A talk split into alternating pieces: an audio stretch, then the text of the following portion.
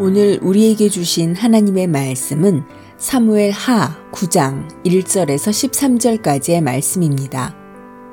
다윗이 이르되 사울의 집에 아직도 남은 사람이 있느냐? 내가 요나단으로 말미암아 그 사람에게 은총을 베풀리라 하니라. 사울의 집에는 종 한 사람이 있으니 그의 이름은 시바라. 그를 다윗의 앞으로 부르매 왕이 그에게 말하되 내가 시바냐 하니 이르되 당신의 종이니이다 하니라.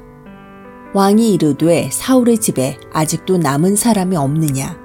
내가 그 사람에게 하나님의 은총을 베풀고자 하노라 하니 시바가 왕께 아뢰되 요나단의 아들 하나가 있는데 다리 저는 자니이다 하니라. 왕이 그에게 말하되 그가 어디 있느냐 하니 시바가 왕께 아뢰되 로드발 암미엘의 아들 마길의 집에 있나이다 하니라. 다윗 왕이 사람을 보내어 로드발 암미엘의 아들 마길의 집에서 그를 데려오니 사울의 손자 요나단의 아들 무비보셋이 다윗에게 나아와 그 앞에 엎드려 절하매 다윗이 이르되 무비보셋이여 하니 그가 이르기를 보소서 당신의 종이니이다. 다윗이 그에게 이르되 무서워하지 말라. 내가 반드시 내 아버지 요나단으로 말미암아 내게 은총을 베풀리라.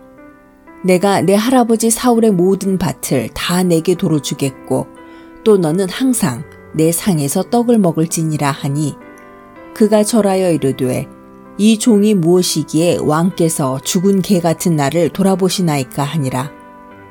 왕이 사울의 시종 시바를 불러 그에게 이르되 사울과 그의 온 집에 속한 것은 내가 다 내 주인의 아들에게 주었노니 너와 내 아들들과 내 종들은 그를 위하여 땅을 갈고 거두어 내 주인의 아들에게 양식을 대주어 먹게 하라. 그러나 내 주인의 아들 무비보셋은 항상 내 상에서 떡을 먹으리라 하니라. 시바는 아들이 열다섯 명이요 종이 스무 명이라. 시바가 왕께 아뢰되 내 주 왕께서 모든 일을 종에게 명령하신 대로 종이 준행하겠나이다 하니라. 무비보셋은 왕자 중 하나처럼 왕의 상에서 먹으니라. 무비보셋에게 어린아들 하나가 있으니 이름은 미가더라. 시바의 집에 사는 자마다 무비보셋의 종이 되니라. 무비보셋이 항상 왕의 상에서 먹으므로 예루살렘에 사니라. 그는 두 발을 다 절더라. 아멘.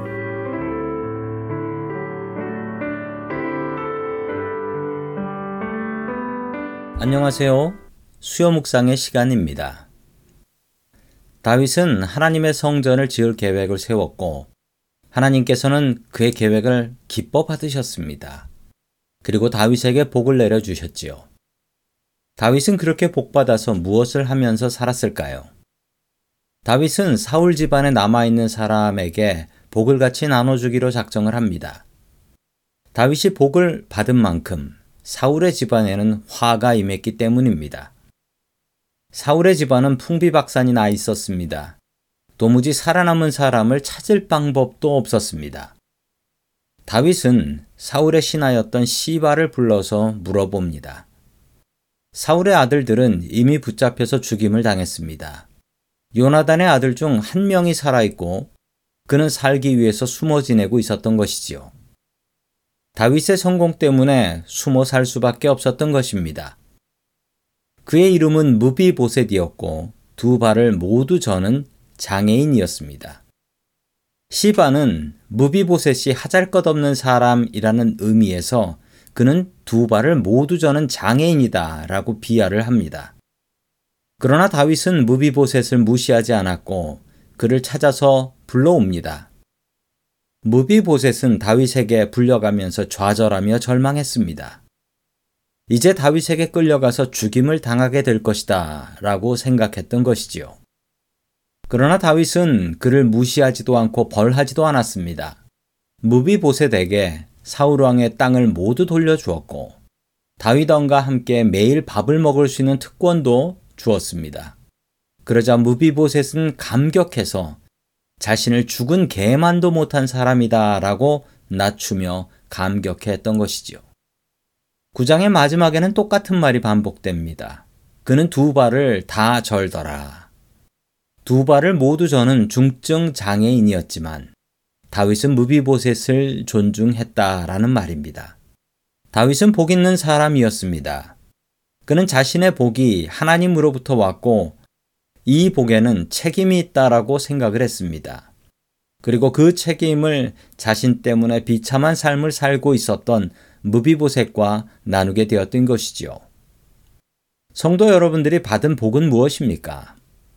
다윗이 장애인인 무비보셋과 복을 나누었던 것처럼 성도님들이 받은 복을 우리의 이웃들과 나누며 살 수 있기를 주의 이름으로 간절히 축원합니다.